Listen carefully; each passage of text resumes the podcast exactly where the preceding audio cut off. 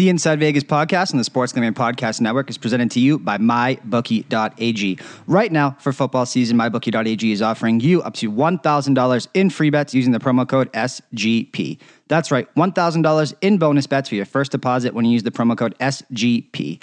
Play, win, and get paid at mybookie.ag. And we're also brought to you by Amazon. Log on to sportsgamblingpodcast.com, click the Amazon banner, bookmark that link, and use it every time you shop to score some sweet savings help the podcast grow. And as always, get yourself a nice Inside Vegas tee. SportsGamblingPodcast.com slash Amazon.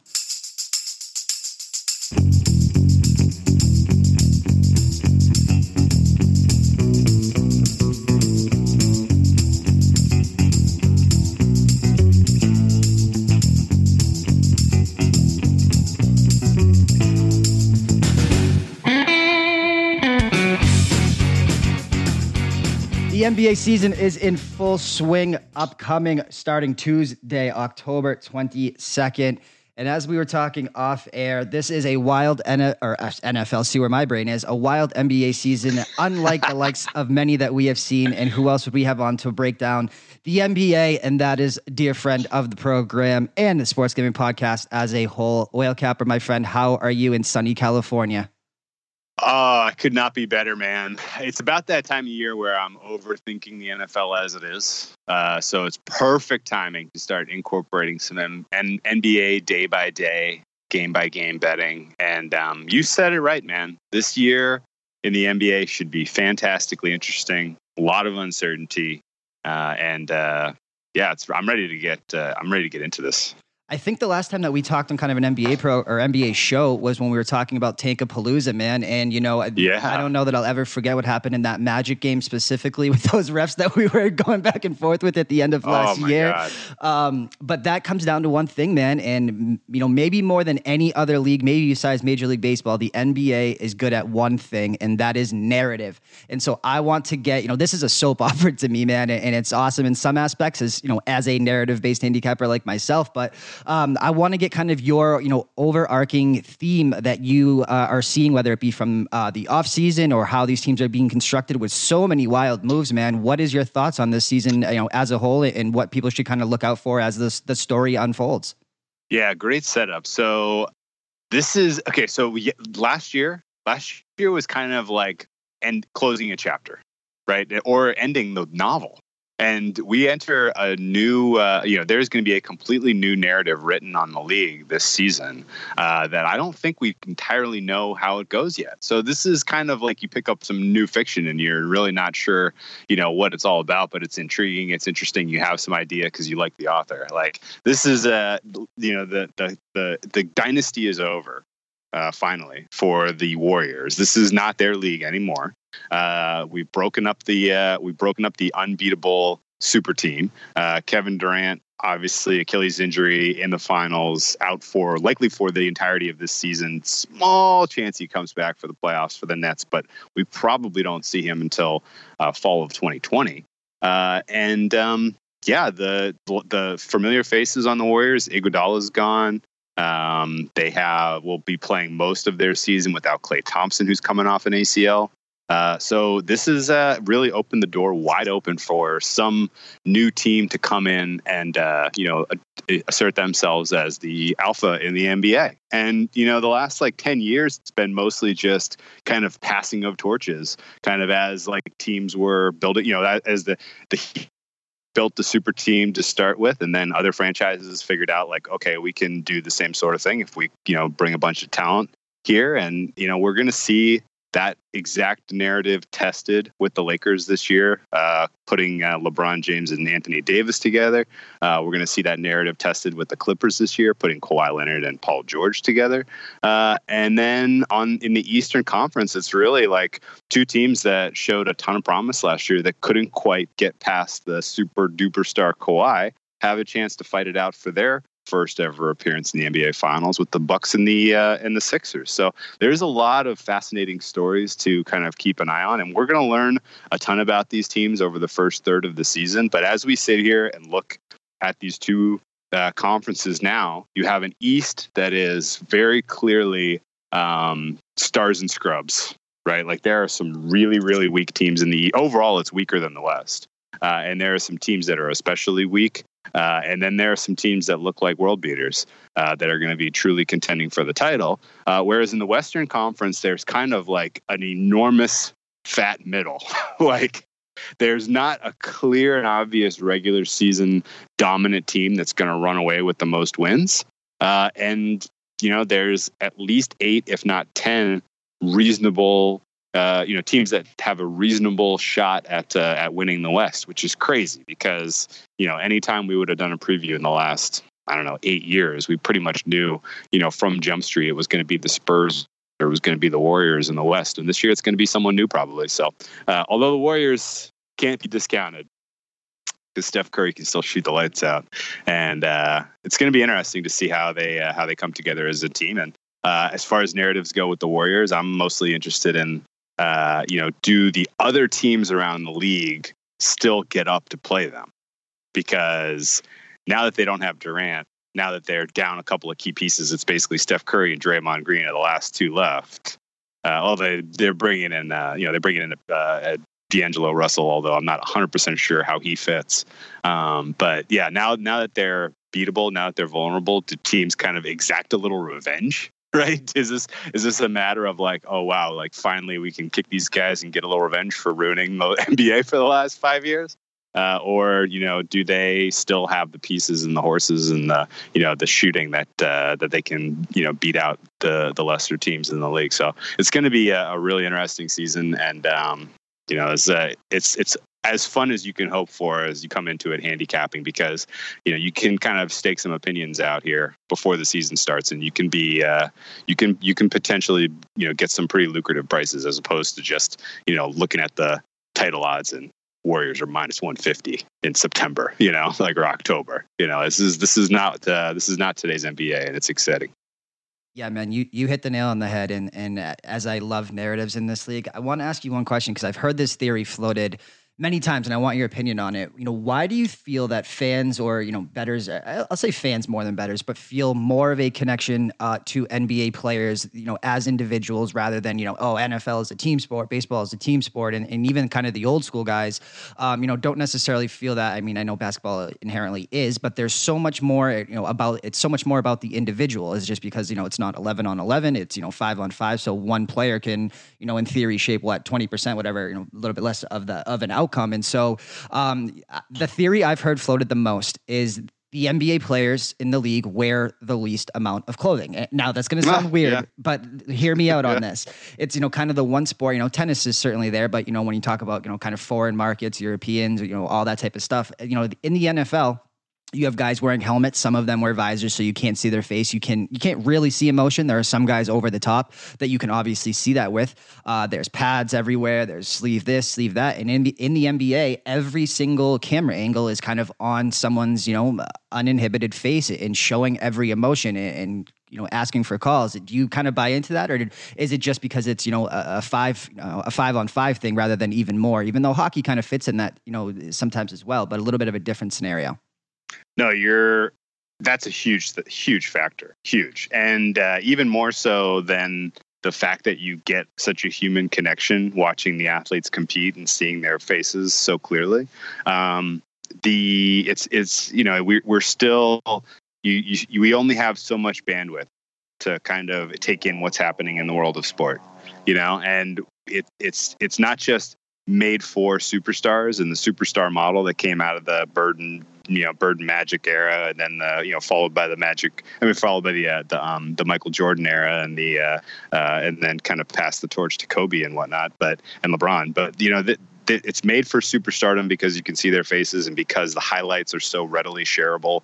Uh, it's perfect medium for something like Twitter where you want to be like, oh, well, what's going on in the NBA tonight? And you can kind of just cruise through a couple of accounts and see some of the best highlights, the best, you know, posterizing dunk and you know Steph Curry made this insane shot. You know, it's it's, it's a perfect kind of ADHD uh, like um, you know sports coverage uh, of of the uh, of the league itself, and because it's certain what single singular players are accomplishing, uh, you know you can kind of identify more with, hey, look, that guy needed to get this done and he did it, you know, and like, oh, he this guy wanted to do something spectacularly athletic and he did it and look how cool it was you know and it's it's kind of the perfect uh, perfect sport for that and i think you know generationally it's it's gaining the fastest by far in the us as far as viewership and fandom and you know there's uh you know there's there's something for everyone. Whether you're kind of a rec league shooter that shoots threes you can identify with steph curry or if you're you know if you're you know you know more of a defensive type of player you can identify with some of the uh, you know guys like superstars like Kawhi Leonard, and if it's uh, if you're a wild athlete, you can identify with the LeBron Jameses out there. So there's something kind of for everyone who's kind of got a tangential connection to basketball. Uh, it's easy to share, it's easy to enjoy the highlights, and uh, yeah, you're absolutely right about the fact that you get to see the uh, the raw emotion on the players' faces so readily during the contest. Do you think the players and the league as a whole uh, stumbled upon this soap opera narrative, or do you th- and are one happy about it, or two, if you asked, you know, a, and got a true opinion, uh, they would say that they just, want, you know, they wish it was more about the sport because to me the sport comes second, and it's about the, the storylines and what you know the friend aspect. I think the last time we saw this in the NFL was probably what uh, Jarvis Landry and Beckham kind of forcing their way to play together. Um, I don't know that we've ever really seen teams for you know players in other sports force their way two situations to kind of play with their quote unquote friends. maybe this no, is never. just a, a, you know a, an NBA player kind of bond thing. I, I, don't know where it comes from, and I guess that's kind of my question is you know where do you think that that you know, why is that so unique to just the NBA, and why don't we see it more in other sports? Yeah, uh, boy, gosh, I guess uh, it's it's it's perfect. There's a perfect cultural, you know, kind of um, melting pot with the Olympic team right? Like these guys can kind of forge relationships not just as friends, but as you know codependent players uh, through the like the U.S. Olympic program, and so it really gives them kind of the opportunity to kind of network and kind of figure out who they want to play with, who you know complements their strengths, who's not going to steal their shine. Uh, and the the soap opera part of it absolutely is like heavily, heavily um, you know steroids injecting into that narrative from the shoe companies and from the you know from the main you know the um, uh, merchandise uh, surrounding what you can kind of sell the fans right? And you know this is it if you can you know michael jordan you know paved the ways. If you can i you know if you can set yourself out apart as a superstar in this league then you know you can start to sell merchandise to the tune of you're going to make a hell of a lot more money selling shoes than you even are playing basketball. And so it's it's kind of uh, you know it's kind of easy to uh, see how agents and corporations and the NBA itself all play up uh, the narratives, and it's in the player's best interest to kind of play along uh, make themselves accessible on social media, make themselves part of the story so that they're not forgotten, so that they're, you know, that they're kind of at the top of what you think about when you think about the sport itself. Is you think about LeBron James or you think about, you know, the the the Steph Curry and the Warriors. Like you you think about these guys first and foremost when you think about the NBA, and I think that's all by design because it helps sell helps helps sell shoes. yeah, right. Phil Knight loving loving that take, man. Let's transition over into the futures market, man, and let's get this party started. Um, you know, do you I want kind of your take in the futures market. I think some people have, you know, the, the plus monies, the the individual accolades, of course, what we're going to get into, but we're going to start with season win totals specifically uh, in the East. But this this will kind of encompass you know the East and the West. Do you are you a player who likes to play you know a, a few more than normal season win totals? Are you not a fan of tying up your money for a minus one ten when it could be made on you know a, a, game in that night at the same return at you know not not not having to tie up your money? Or kind of how do you view the futures market in the NBA kind of as a philosophical handicapper and better? So for sure in years past i've been heavily invested in it because there was some pretty obvious and, and straightforward advantage plays to be had at the top of the market right? Like you could tell relatively early last season that Kawhi Leonard was going to be a difference maker in the Eastern Conference, and that every other team in the East was going to have a hell of a time competing with him. Now, granted, Giannis completely emerged as like a super duper star last year, which was you know not something I expected heading into the season, um, and it still took you know superhuman effort from Kawhi to get to the finals, but that was something that you could pick up pretty quickly uh, at the you know on early onset. Just the fact that they made the trade, the fact that they had a team built around him to to compete for a title last year was something that was pretty straightforward to pick up on. Similarly, in years past, there was no one that was competing with the Warriors, and you know you could say, okay, well, yeah, this is kind of like Patriots win the East kind of deal, right? Like this should be priced minus 500 and it's minus 200, so we might as well park some money here. Um, and this year is completely different, um, and so you have to kind of take more of I, I would say an NFL like a uh, Super Bowl odds sort of approach to this, where these teams are going to go up and down in terms of public perception over the course of the season. Like they're like as you look at the market now, the Clippers and the Lakers lead the market, and I can tell you for sure that those teams are going to have ups and downs. They're going to have some growing pains early, they have some tough spots in their schedule before we get to Christmas even. And if we know anything about LeBron, he's not really going to give us, you know, 100% until after Christmas anyway. Uh, and so, especially coming off the injury struggles he had last year. So the idea that either the Clippers, who are going to be load management galore on Kawhi, or the Lakers, who are going to be, you know, figuring out their identity through the first half of the season, the idea that they will lead the market from wire to wire, I think is crazy right? So there's no sense in putting money in those teams now. You're going to find much better prices uh, at certain points in the season, and you just got to identify when they go through stretches where they're going to, you know, you, you're you're reading and seeing clips about how their chemistry is coming together, and they're you know they're going to go on a win streak and they're going against lesser competition, and you know that's that's the time to try to identify buy low spots for those teams if you want to get involved in them. Uh, which you know, and the fact that there should be value then across the rest of the market if there's so much um, being sucked out of the top here by these big by these big teams, you know, there you should be able to find some some value spots. And you know, again, as you're shopping this market, your entire philosophy should be: I am making this bet because I think this price is going to get significantly shorter, shorter between here and April. You do not want to be making a bet now just because you're like, ah, I got a feeling these guys win, and I'm going to put this money in and I'm going to sit on it for eight months. Like that's insane like you absolutely have to kind of be treating this as value uh, value purchases and uh, you know and, and gaining value on these on these tickets Preach. That said, there, yeah. That said, you know, that's my, my backbone of philosophy and futures, man. I only place preseason yeah, when I think the market sure. will short. And, in this is the first year of my life I haven't placed the Warriors to win the West and the Warriors to win the title. And you know, man, I don't know that we'll ever get those opportunities again. Um, you know, yeah, LeBron, Cleveland years where it was, you know, again, I get it. I, I just I never understood why a team like the Patriots weren't priced as the Warriors or the Cavaliers during those years. And I get it. You know, playoffs are it's a series versus a one game, anything can happen. Uh, but they should have been pretty equivalent in my mind. Yeah, no, that's fair. Uh, and, you know, the results would bear that out as well.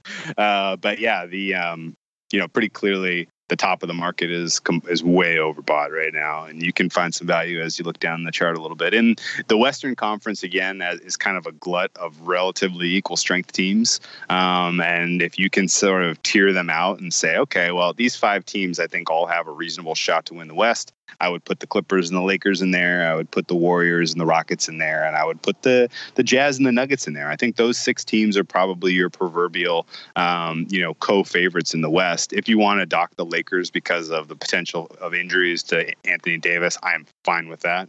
If you want to dock the uh, Clippers because Paul George is coming off two shoulder surgeries and Kawhi Leonard is, you know, is is going to be load management, you know, like crazy, and uh, you know they they may have uh, a little bit uh, of a, a, you know lesser look than the market thinks right now. I'm fine with that. Um, and you know, similarly with the Warriors, if you want to you know point to the fact that Steph Curry is going to have to carry this team through the regular season, and that's going to wear him down significantly. Uh, and then come April, it's going to be, you know, he's going to have Klay back, but you know, what good is you know a spent Steph Curry and, and Klay Thompson up against you know a series where you're going against Kawhi and Paul George or you know LeBron and Anthony Davis or you know the the the real sleeping giants probably are your your Jazz and your Nuggets in the West. Both teams priced in the uh, kind of the 15 to 1 range. Uh, I got a little bit of Nuggets at 20 to 1 earlier in the summer. I think 15 to 1 still has value for the Nuggets. These teams have bona fide home field advantage, home court advantage because they play at altitude. They have built-in advantage over the Western Conference teams because they're more centrally located, so their travel's not as uh, not as tough as the likes of teams that are coming from the true West Coast or from you know like uh, you know Memphis or San Antonio. So they uh, they have advantages to to potentially get one and two seed in the Western Conference, which I like a lot. Uh, and if you can get kind of 15 to 1, 20 to 1 on those sort of on those, you know, the Jazz and the Nuggets, I think you're going to be pretty happy seeing that price get shorter and shorter and seeing them, you know, find them find their way into the one and two seed in the West. Love the takes, man. All right, let's dig into this. I know we were talking about kind of some that you like, and I believe you have two overs that you really like and two unders. So wherever you want to start, man, you tell me where we're going for this first regular season win total. And again, everything courtesy mybookie.ag.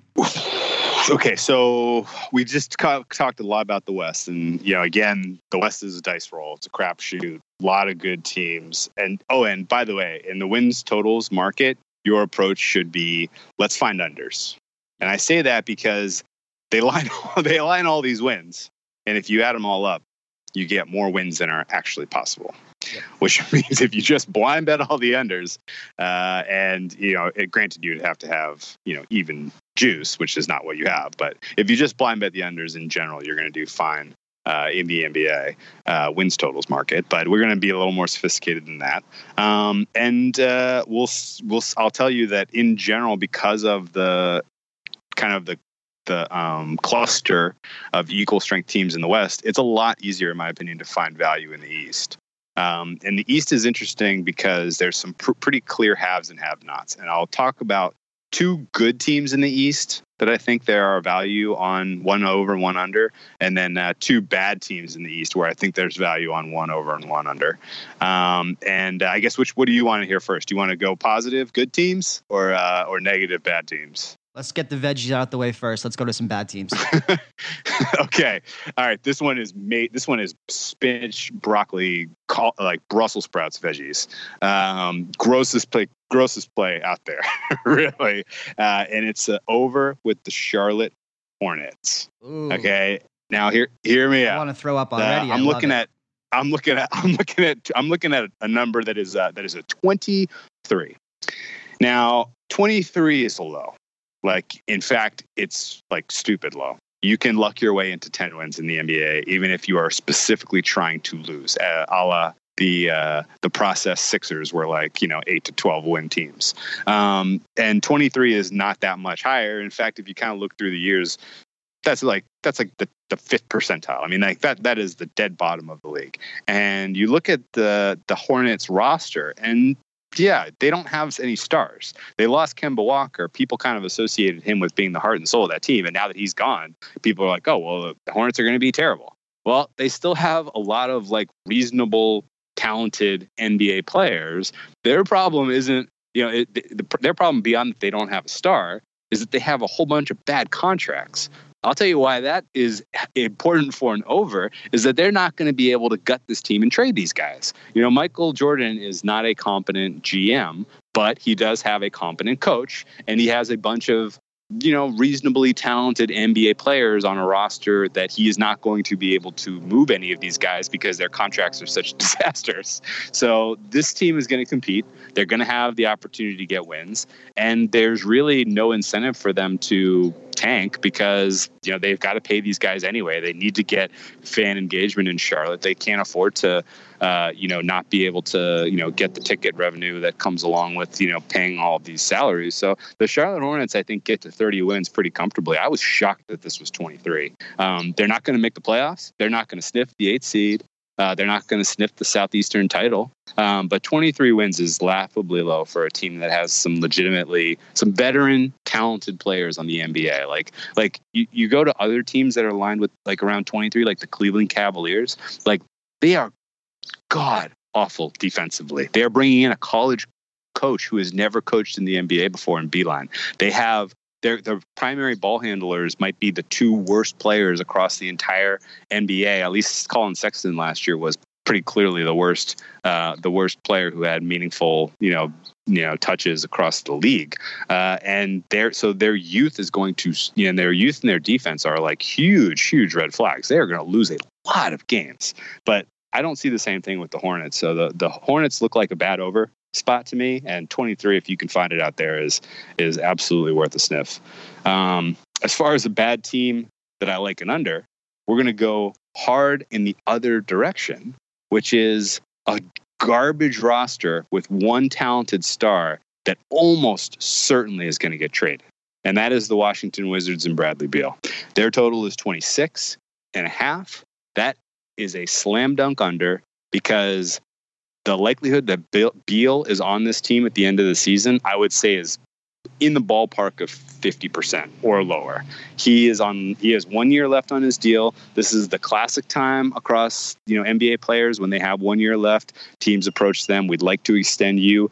He is we're not going to see John Wall this year he is done playing with John Wall. Why you would want to play with you know the John Wall in that contract coming off of an Achilles is you know there's that's that's a no brainer. He would like to find a better situation, and a bunch of teams around the league could absolutely use him for a playoff push, especially in the Western Conference. So he is a perfect perfect asset to seek out if you're trying to make you know secure your your uh, your future in the you know across the across this playoff space and uh, and you know Beal gets moved in January. This team, the next talent, most talented player in this team is a replacement level player, and uh, I could see an entire entirely see a scenario where uh, they come in with the most losses across all NBA teams this year. So I'll take under 26 on the Wizards in a heartbeat. Love that, man. Look, so when we look down at this last year, right? Uh, starting with the Hornets. I mean, they had 39 wins. You remove Kemba. You're telling me that that's 15 wins. Is Kemba worth yes. 15 wins? What? yeah. I, I, huh? like, I mean, yeah, they replaced Kemba Walker with Terry Rozier, but and Terry Rozier is not a guy I'm running out to, you know, really like stake my flag in. This guy's going to be great, but I, I mean, 13 wins? No way. Like, I, I, I mean, and, and to a degree, Kemba, like as good as he was, especially in fourth quarters, and as many as the wins you can attribute to his play specifically, we recognize how good he was in fourth quarters because he wasn't good in quarters one through three, really. In fact, his you know he he generally you know was driving the boat for them across those you know early parts of games and getting them in trouble because he couldn't shoot to save his life in first half. Uh, and you know and any kind of uh, you know a fresh uh, fresh look with this team. They might be feisty. I don't again. I don't think they get a playoff spot, but 23 wins. I mean, they got that. Yeah, the only three teams in the East last year to have under that was the Bulls 22 and 60, the Cavs 19 and 63, and again the tanking Knicks at 17 and 65, who are entering the Zion sweepstakes. So um, certainly love that, man. What are the last two before we kind of go rapid fire for you? One over and one under uh, left, right? Okay, yeah. So at the top of the top of the league, uh, top of the Eastern Conference, that is, um, the Sixers have really, really done a nice job Ooh, of putting together go a super, super competitive team. This is my favorite play on the board, and, and, a little spoiler to what's coming in player accolades for me. Yeah. Okay. Cool. Cool. Uh, yeah. 54 and a half wins is high. Yeah. The Sixers, you know, they have, you know, they, they have, um, you know, they, they have some injury issues, I guess, with Embiid, but all this said, um, their team is complete. They're I, don't know. If have you seen any of their preseason games? They are they are scary. This roster is scary. They came within a miracle Kawhi shot of going to the Eastern Conference Finals last year. Uh, they lose Jimmy Butler to Miami, but he was a piece that never really fit anyway. Uh, they bring in Al Horford, who is a consistently underrated player across the NBA. Uh, and you think, oh, geez, look at all these big men. They got you know Embiid and Horford and Harris. No, that that is a perfect recipe of space and bigs to play defense to make threes. Like this is really going to be exciting to see these team this team play. And you know, blindfold me and say how many wins does the Sixers squad get after you know seeing them play a couple of preseason games. I would have said 59 60 in a heartbeat. I look at the total at 54 and I can't I, I this is this one looks at least five wins off to me. Uh, and uh, I would take an over 54 and a half on the uh, Sixers and be pretty happy with that. I'm going to talk about more about the Sixers when it comes to uh, the next part of this, but I, I, could not agree with you man, more. That is my favorite yeah. play on the board. Let's go to your last under before we do some rapid fire and takes when it comes to win totals or anything. Yeah. So people kind of assume that the East is going to come down to Sixers, Bucks, and then maybe the Celtics, and then people kind of throw in the Pacers as maybe the fourth best team in the in the East. I don't get that at all. In fact, I think the Pacers take a pretty sizable step back this year.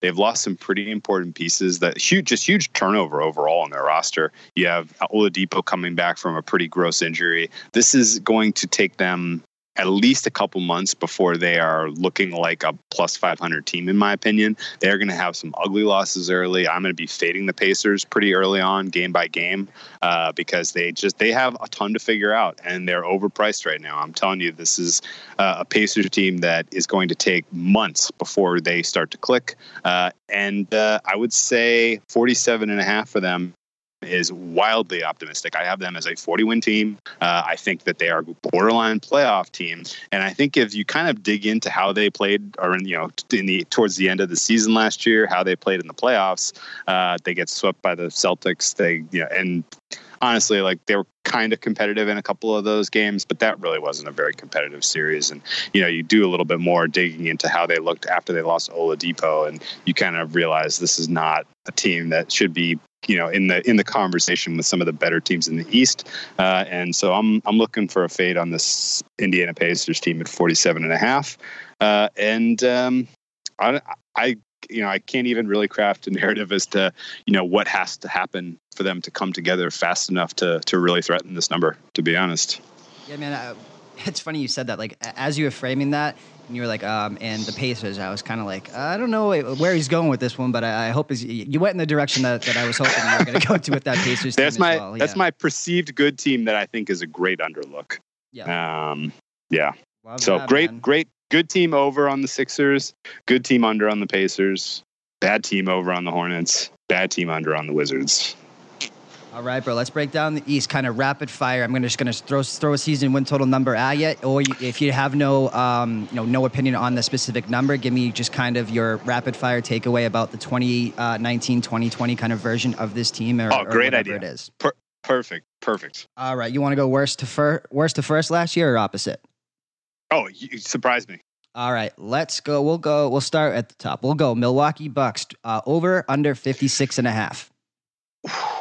I'm going to go under 56 and a half, but I'm going to tell you that's your uh, that's your Eastern Conference champions. Mm, I like it. Uh, one thing I will say, incredibly hard unless your name is LeBron James or Kobe Bryant to win back-to-back MVPs. Um, oh, seriously. We'll we'll get into that later. Uh, Toronto, we are looking at how is this?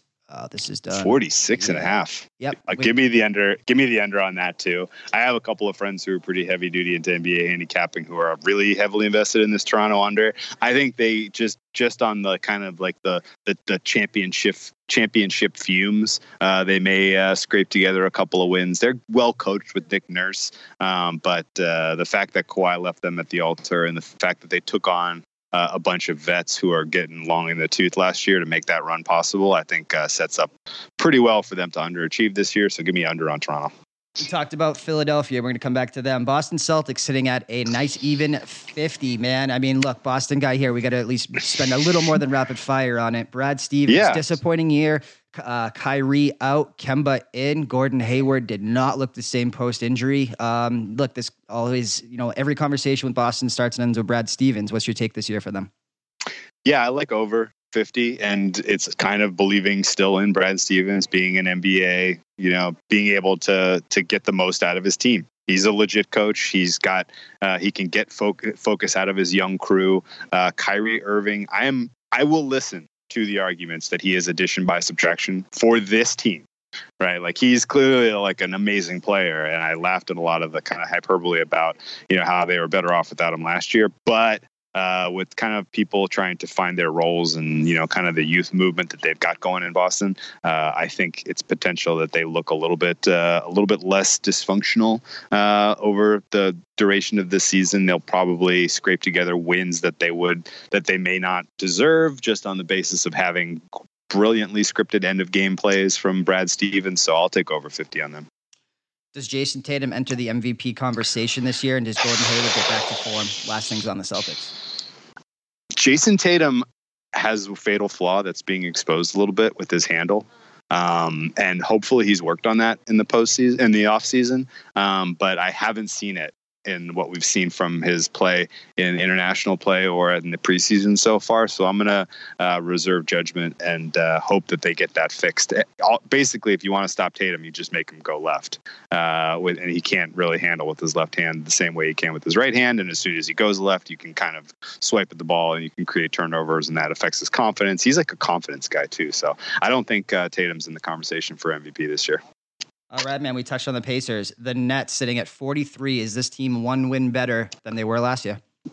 I don't think so. I think I think actually the turnover on the roster, they're going to be without all of their net plus players. Like if you just look at who was on their roster last year who had uh, a net a positive net rating, they're all gone.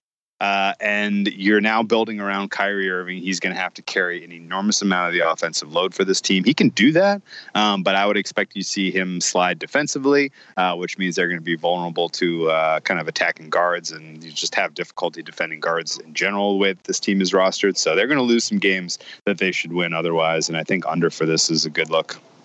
Uh, the Magic, again, talking about narrative, man, I don't even know what to ask you about this team. It's just largely kind of middle of the road and a middle of the road Eastern Conference. You have anything on 40 and a half?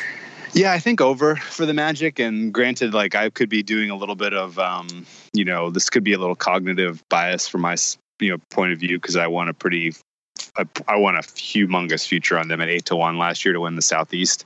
Uh, and down the stretch, you know, last half of the season last year, they were one of the better playing teams in the NBA. Uh, now, granted, they got career years from the likes of uh, Vucevic, uh, career year from uh, DJ Augustin. Uh, and if either of those guys slides back to like their sort of normal state of play, then this is probably a 40 win team. Uh, but um, overall, I like their coaching. I like their I like the chemistry that they showed down the stretch last year, and I think they take another step forward. They look pretty like a pretty solid Eastern Conference playoff team to me. Uh, and 42 to 44 wins is where I'm projecting them. As I'm looking at this, man, I want to point one thing out that I don't know that I've seen this big of a, a split uh, with these kind of seven, eight, nine teams. And this is really interesting to me, right? So the Magic at home last year, 25 and 16. On the road, 17 and 24. Our next team, the Detroit Pistons, 26 and 15 at home, 15 and 26 on the road. The Charlotte Hornets, 25 and 16 at home, 14 and 27 on the road. Anything to make there? Well, they are all teams that I had kind of flagged as suffering pretty seriously from not managing their player load distribution very well. Um, they were playing like they could just kind of were when they were in dis they didn't wave the white flag basically. When they were in disadvantaged situations they just tried to force their players out there and tried to get wins regardless and got everybody super tired on these road trips and just stunk uh, when they were on the road. Uh, pistons were really at the top of that list. They were they were the biggest disparity across all the teams last year when they had rest disadvantage. Um, and uh, i would expect that um, you know with as much as being made of of how important rest is uh, and you know load management in the NBA nowadays, maybe they make us take a step forward um, and uh, play a little bit better on the road. Um, but you know, home field advantage is decaying across all sports in general um, because the teams are getting smarter and because the leagues are you know brainwashing their referees to give the you know try to except for the uh, you know Clay, Blakeman's crew. Uh, you know, leagues are not giving huge home field uh, calls anymore. The refs aren't. So um, I would expect those numbers to come back closer to 500. All right, man. Bulls looking at 33 and a half. Um, again, we can kind of lump these three teams together. I think we'll do the Knicks kind of lastly, but you know, Bulls and Cavs, man. You know, with their draft class, anything that gives you either optimism or like, don't like what they did. Bulls again, 33 and a half, and the Cavaliers sitting at 24 and a half. I like the Bulls nucleus. I would say over for them. I like their youth. Their their youth nucleus is uh, less ball handlers and more big men, uh, whereas the Cavs youth nucleus is ball handlers, which is a problem. Uh, so I would look for over on the Bulls and under on the Cavs, but I don't have super strong feelings about either of those two. Forgot about the Hawks. Is Trae Young the next Steph Curry? Second year, a little spooky to expect him to do just as well. We saw, you know, I think uh, um, Donovan Mitchell is probably your comp in terms of taking a step back after a pretty impressive rookie year, and uh, I would be a little concerned backing it over on the Hawks. They seem like a team people are a little bit uh, too enthusiastic about that may underachieve. Last one in the East before we break down some other stuff, man. That is the New York Knicks. How could we not talk about the losers of the Zion sweepstakes at 27 Jesus. and a half? That is an, are they 11 games better with Barrett and kind of everything else that they've either brought or lost, in your opinion? I don't think so. I think the Knicks the Knicks still stink. Uh, they didn't just lose the Zion sweepstakes; they lost the Kevin Durant sweepstakes. They lost the Kyrie Irving sweepstakes. They got uh, they wanted like a, a couple of uh, blue chip players, and they got a you know they got a whole bunch of. Uh, uh, free agents who I don't know that they mesh particularly well. I don't love Fizdale's system or scheme. Uh, I wouldn't be surprised at all if it's pretty clear they are not in the playoff you know hunt uh, and you know management and the organization takes them down the road of uh, positioning themselves for a draft pick so i would look for under on the Knicks. Let's uh, let's do this. We'll, for format, man. Let's just we'll we'll kind of wrap up the East with this, man. I want to know who, at the end of the day, who is the best. You know, who do you think ends up value aside, price aside, winning the East? And give me one that is the best value. To me, I'm gonna go Sixers win the East. The price is bad at plus 155. Um, but I also think if you want the value play, I think the Celtics at almost you know six and a half to one. Sir, I, look, I, am I a homer for this team? Yeah, probably.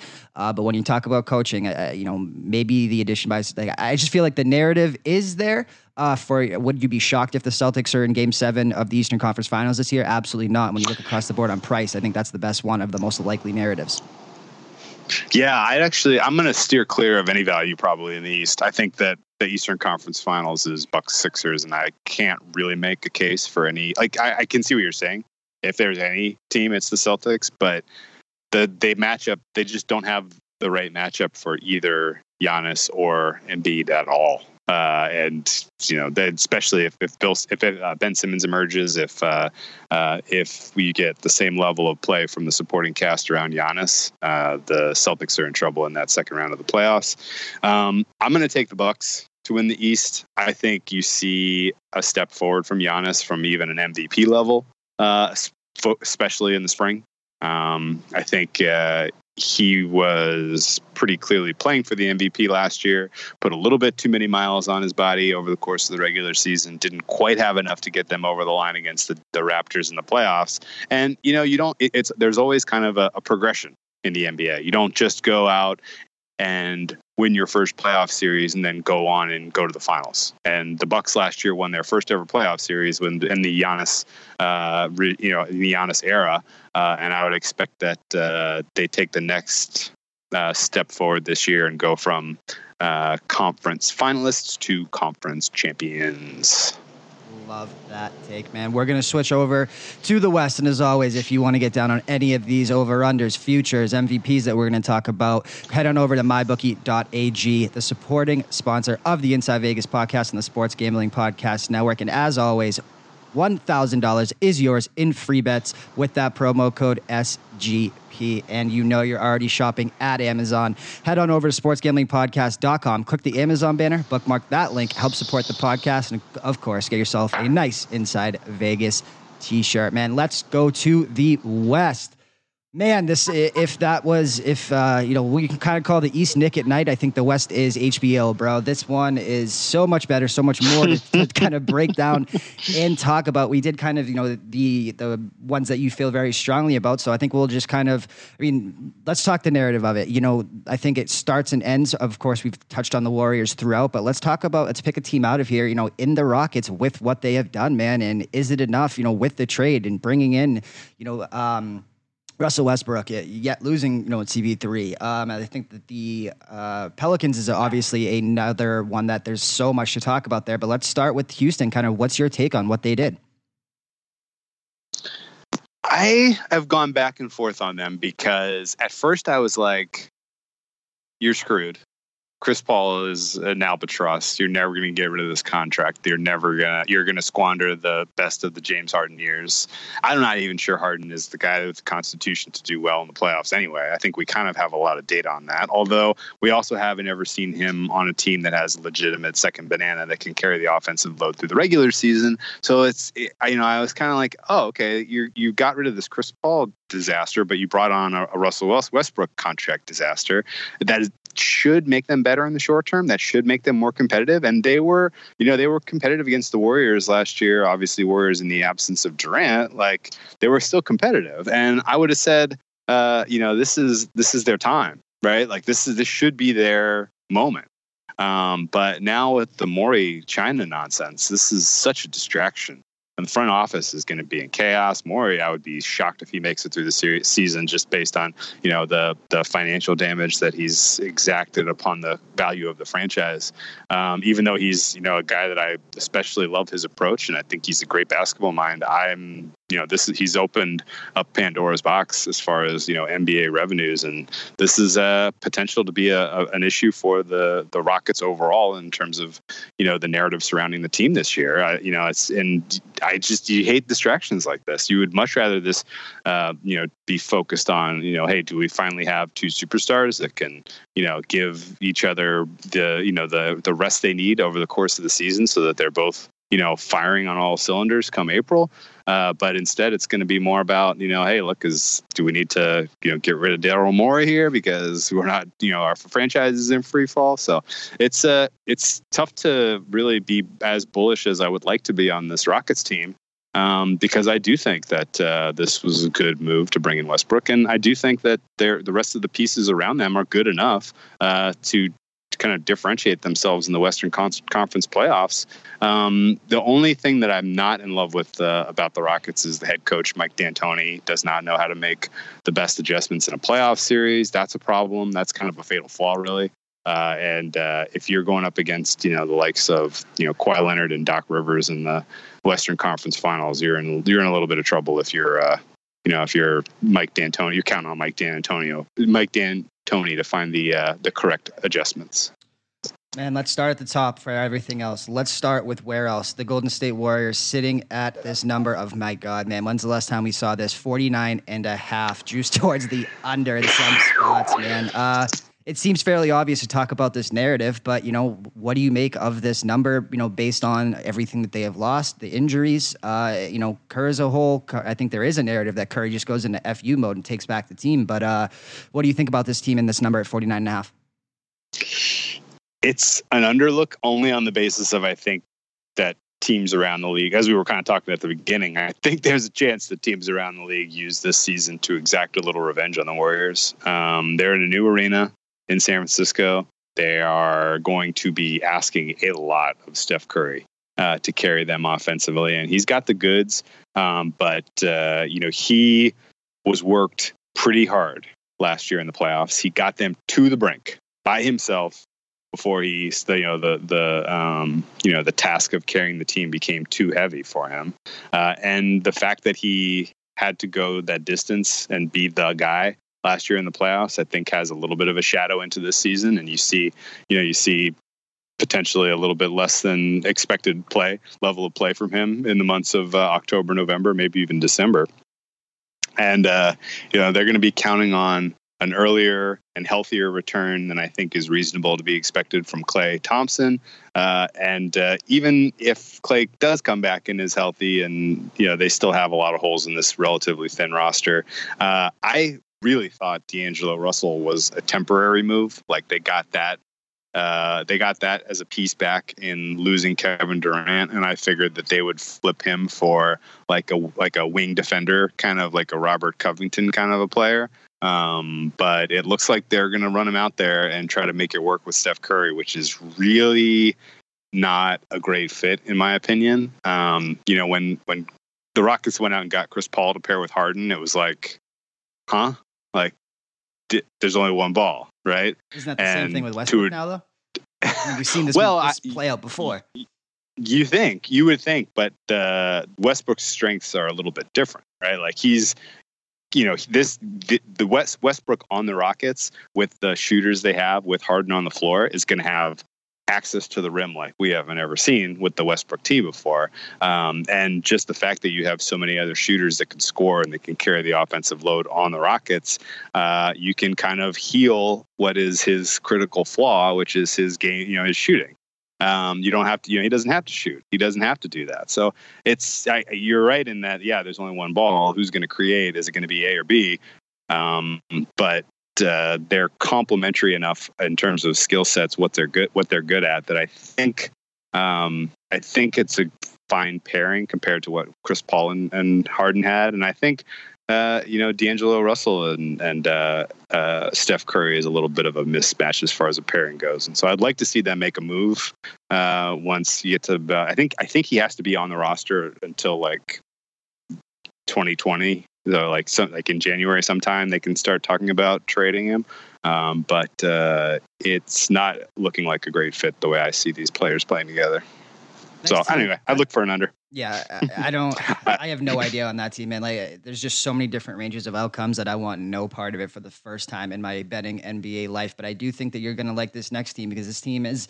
I feel like you always like the guys who are in the middle, the, or the teams that are in the middle of the pack and, and, make that move, man. And that is the Denver Nuggets sitting at 53. Are they one game worse than they were last year? I guess is the question. I don't think so.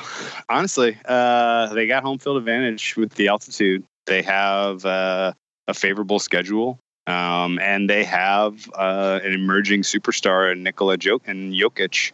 Uh, they they have a deep team too, and it's weird because they have guys like Murray who they view as untradeable, right? But if you could move Murray for a guy like Bradley Beal and put Beal and Jokic together, like now you're the Western Conference, you know, uh, favorites in my opinion. So I would like to see them be a little bit creative with their roster uh, movements and and try to be a, be a little bit aggressive and, and see if they can make a deal for Beal. Um, but Jokic is good enough to carry a team through a playoff series. He showed us that against. Uh, the um, you know against the Spurs, and he should have closed out that series against the Trailblazers last year. Um, but uh, just the fact that he was able to play as many minutes and carry as much of the load as he did without really showing any wear or tear in the playoffs last year was a huge sign for them. I think they're absolutely live in the West. Uh, and I would lean slightly over on their team win totals because uh, just because of their home field, home court advantage and their uh, uh, their schedule. I wanted no part of this uh, Portland Trailblazers team, and I was hoping for a number that was kind of equal to last year. But man, they're trying to tempt me with that 47 number. I don't they know. are right. Know it. I same exact read. I was going to stay way away from these guys, but that's an bettable over. I think. Yeah, uh, man, I, I, wanted to fade them. Like this is the Nebraska team total for the year. This is the um, which other one was kind of t- uh, like San Francisco. Um, like this one is just the ult. Like they are begging you to take that over, and I still don't know if I can do it because they. I do think that they regress, and I do think they regress a lot. There's a lot of outcomes, but man, it's they got they hung a good number. Props. I'll, I'll yeah, they did, and they have they have the star power. They have the you know guys that can create shots and score at the end of the game. They got more than one, uh, and they have a decent coach. I think you have to look over if, or, or stay away from this one. What the hell happened with the Oklahoma City Thunder, my man? We are sitting at a 33 and a half from 49 last year. All of a sudden, this team is blowing up, and I don't even know where they stand in this league. What What do you do with that number? Well, uh, they have all the draft picks for like the 2021 draft. So hopefully for them, yeah. that's a good draft class. Uh, I have no idea. Um, and I would say the general temperature in Oklahoma is cautious optimism. Um, I'm looking for an under, if anything, here, just because I think Chris Paul's done, uh, and I think they are going to force him to play out his contract. Uh, they're not the kind of team that does buyouts. They're not the kind of team that's just going to eat salary and let him go find you know a home in LA. Uh, so they're going to force him to play, and he doesn't look like he's really in you know the mental or game shape to be a major contributor on an NBA team at this point in time. So I think that's going to drag them down like an anchor. Uh, and beyond that, like they have a lot of other pieces that they're trying to figure out. Like what do we do with these guys, like Steven Adams and uh, you know and some of their wing defenders. Like those are again like they could just take this thing apart piece by piece and just have Chris Paul and four scrubs go out there and play out their season uh, and just you know continue to position themselves for the future. And it wouldn't totally surprise me. If there's one thing I learned in the NBA, much like the St. Louis Cardinals in the MLB, you take the over on the Spurs. I will say though, very interesting uh, kind of splits here, man. They were 32 and nine at home. Their road record 16 and 25. Is it just the auto blind bet to the over as it is every year with you, or is there more than what meets the eye here? I think there's a little more than what meets the eye. They don't have a very talented roster, and Pop looked a little checked out over a lot of last season. Uh, shocking that he couldn't get that uh, that team uh, to beat a completely inexperienced Nuggets team in the playoffs. Um, but it speaks to just they don't have the superstars. LaMarcus Aldridge isn't isn't the guy. De, you know, DeRozan isn't the guy. Uh, the young players that you expected to step up and like surprise and be great aren't you know really making the leap that uh, you would expect from the typical Spurs team. So it may just be that they've had enough attrition in the front office, different other teams poaching them, uh, and they have uh, you know a Popovich who's at the very late stages of his career, maybe not uh, not putting in as much of uh, as much homework as he needs to you know, burning the midnight oil, preparing for you know teams and matchups and game plans or something. I'm I'm speculating here, but uh, I'm a little little nervous that the Spurs underperform this year. I I penciled in under 47 just because I'm projecting 40, 47 and a half. I'm projecting 46 for them, uh, but it's pretty tight, and I think it kind of depends a lot more on uh, how they. Um, you know how they develop some of their younger talent if they can and you know they're they're they're thinking outside the box in terms of rostering coaches. They've got a couple of uh, you know former WNBA players that they brought in, and they're really trying to push the envelope. And you know that's good good for them on that front. But uh, I think uh, we have yet we we have to see this uh, work before we buy into it.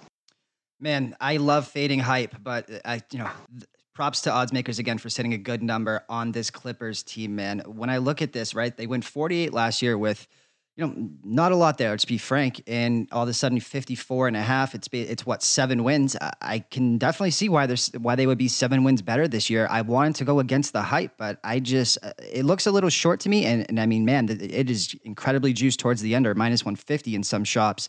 Uh, I get that. I'm sure that will be the professional side shorting that stock at the highest. But um, much like Portland, man, uh, they're asking you to take that over, I think.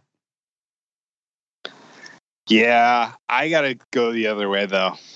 There's a lot that they need to figure out, and I don't know how much we're going to see Paul George play, especially early in the season, because he's coming off of two shoulder surgeries.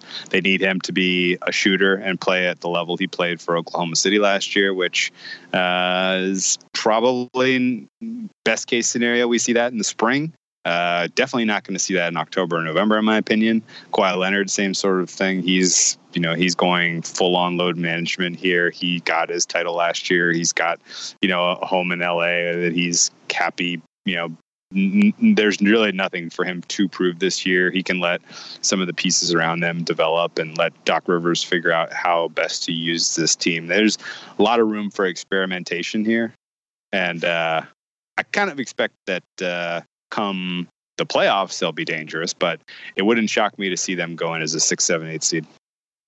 Next one up. I mean, this is going to be everyone's. We talked about this, I believe, on, on last year's pod that we probably did together. Man, there was two outcomes for LeBron, and he just showed. You know, there was either uh, FU tour, or he takes a year off, gets acclimated in LA, works on his other businesses, and the season goes, you know, very, very poorly. I don't think that that was, you know, a shock that it was just the 50 50 coin flip proposition, and it just ended up to be that side.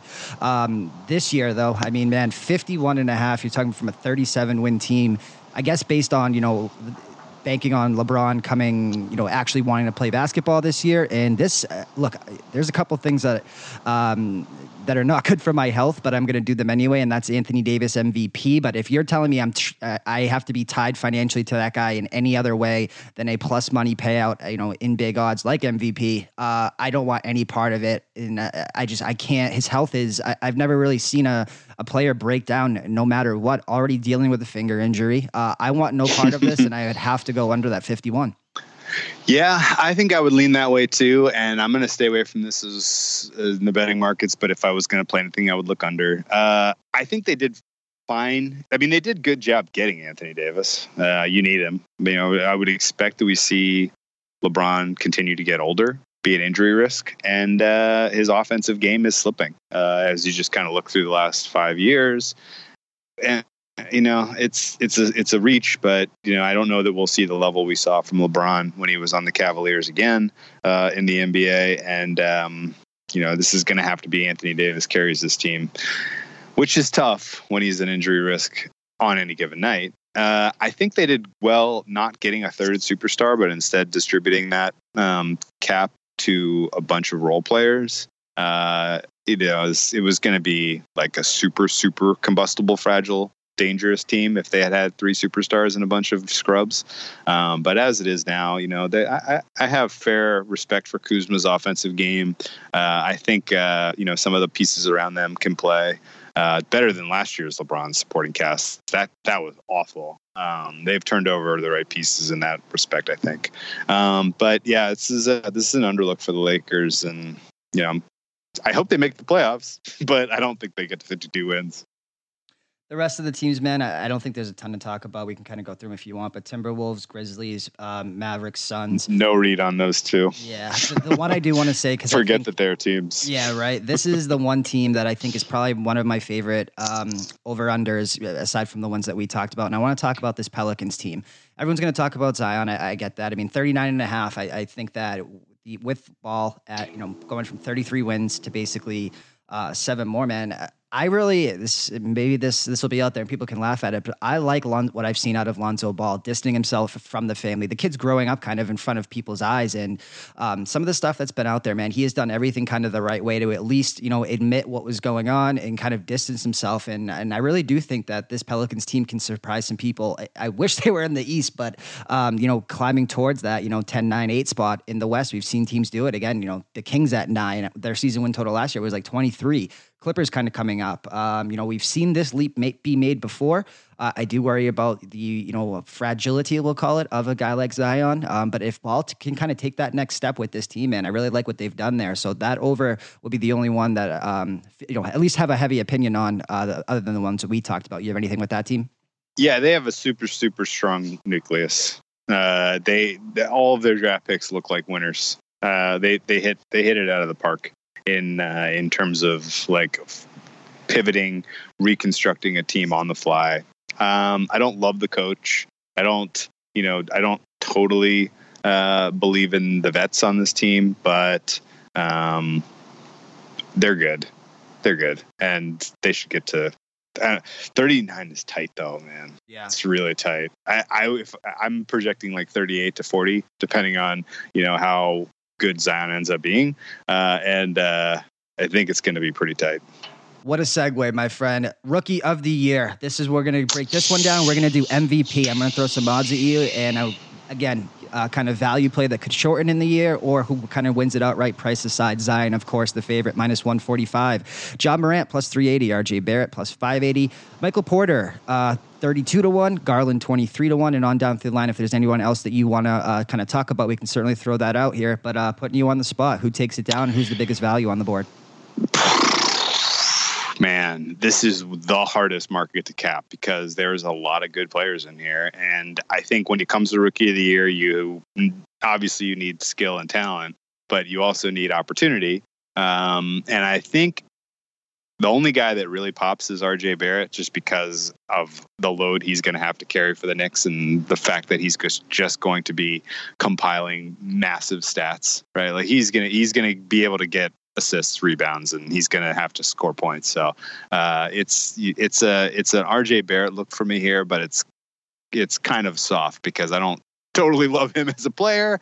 Uh, I just think that uh, you know the fact that he's in a major media market like New York will draw draw eyeballs, and you know they need some kind of hope. They need some kind of uh, you know good feeling coming out of uh, the tank that they did last year. And if that's uh, if that's born out of an RJ Rookie of the Year award, I wouldn't be surprised.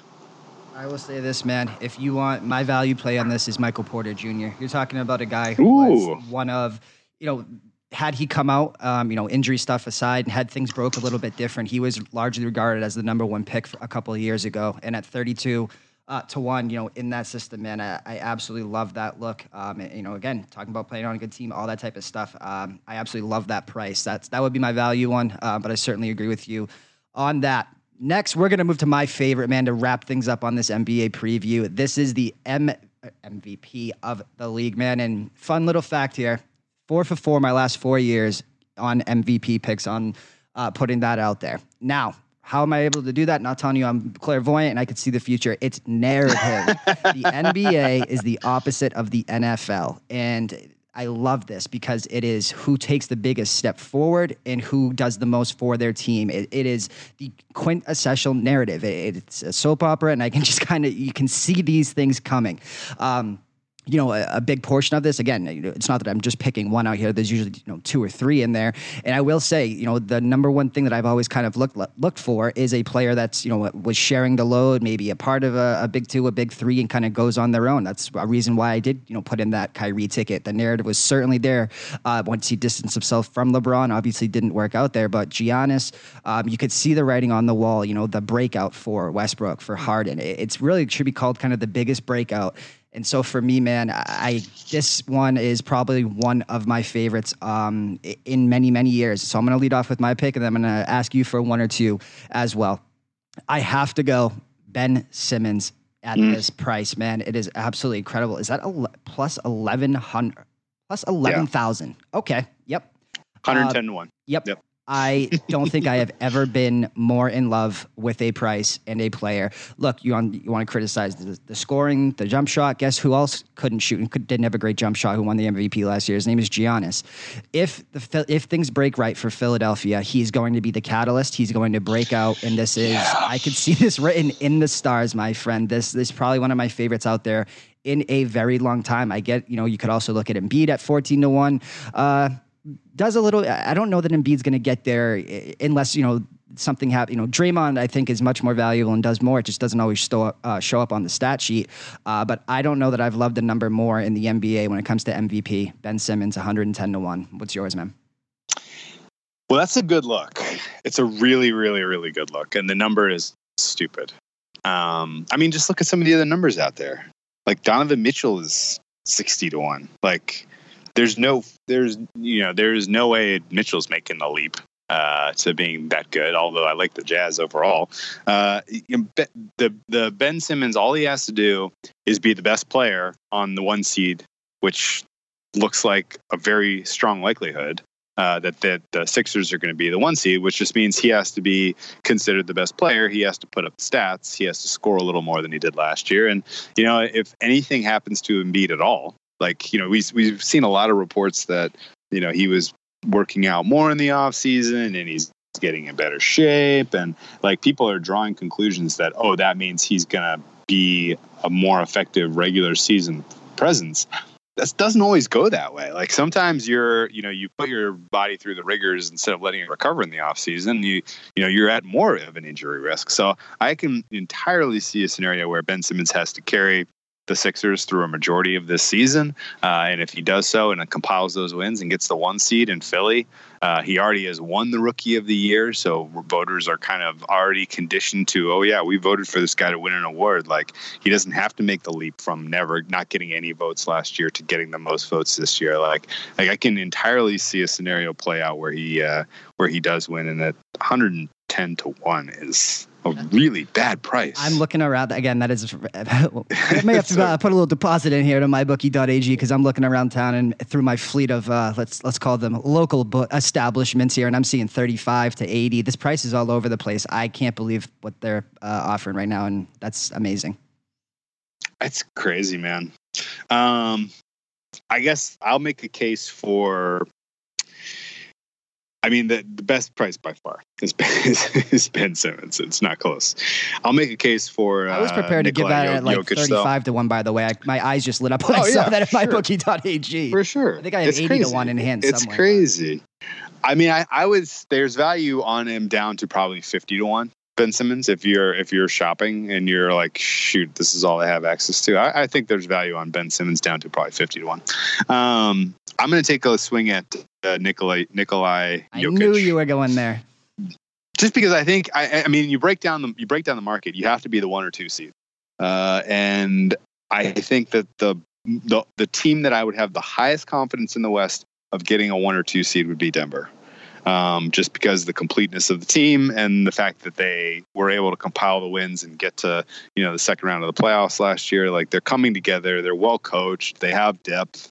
Uh, they can you know like they can sustain a couple injuries to role players, and Jokic himself has all of the tools. He's going to be a force. You know, he's like, he, you know, this he could he could put up uh, the type of season where you know no one can really stop him on the offensive side of things except for maybe Gobert. Rudy Gobert is probably the only guy that matches up well uh, to stop him defensively. So he's going to have his way and put up whatever stats he wants. And he's a you know he's such a huge guy that he can just sustain the rigors of an 82 game season and and uh, and just do more than the other guys. So I, will look uh, I'll look for Jokic uh, as a guy that I think makes a leap this year and a fair price, 13 to one.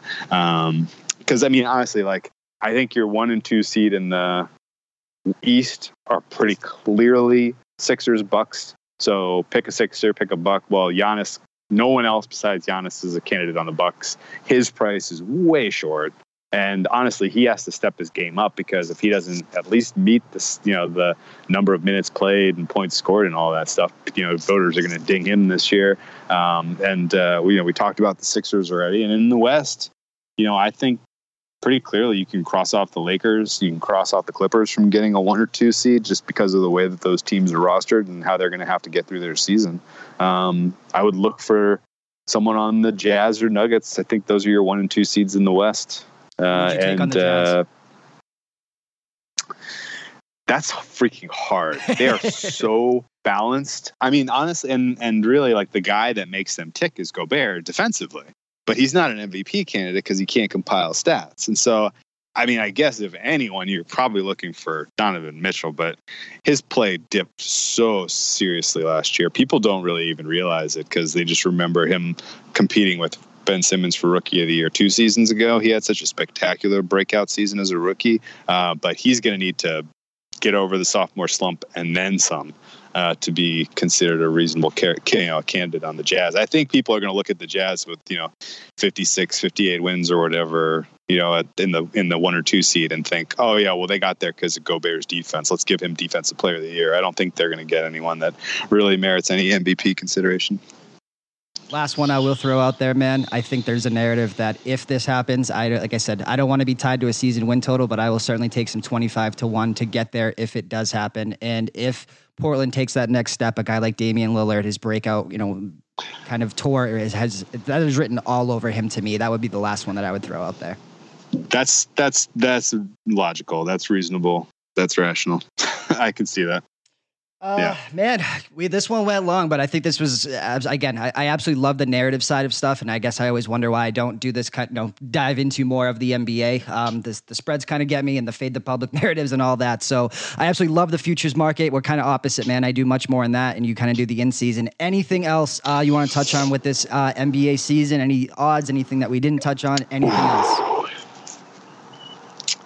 I think we just, we killed it, man. Uh, I, I guess just if there's only if you're only going to let me place one bet before the season starts, it's going to be Bucks to win the East. That's probably the only thing I I see across the relatively high confidence plays that I have that I think is like a really like a nice price that you you could you could live with that for a full season. Like it's not it's not as good as you know it's not as good as uh Warriors to win the West has been in years past, but it's pretty damn good. Love it, bro. Where can people find you? What's going on on the deep dive this upcoming week? Again, we're recording this one a little bit early because I'm going to be out of here oh, for a bit. What's going on with you? Deepdivemedia.co, Twitter. The floor is yours. We are just crushing through the NFL season at this point. We uh, are going to break down week seven of the NFL card next week. It's shaping up to be uh, a winning season for us. We're pretty fired up. Uh, good read on a lot of teams right now. Uh, good competitive games to handicap week seven. So check out the deep dive podcast for that. And uh, if you know if you haven't already, like the super, we are really enjoying the uh, halftime periscopes, uh, yes. primetime games. The um, the national broadcasts for the primetime games are horrific at halftime. Uh, and they certainly don't talk about halftime betting angles. Uh, so tune into uh, the halftime periscopes, and you know we'll find some winners for you for the second half of these primetime games. Love it, man. Again, check them out on Twitter at whale underscore capper. Thank you so much, man, and, and cheers to a profitable NBA season. Now, you, I know you'll be doing much more of it than me in game and in season, but good luck with everything you got upcoming, man. Sounds great, man. Best luck to you this season as well.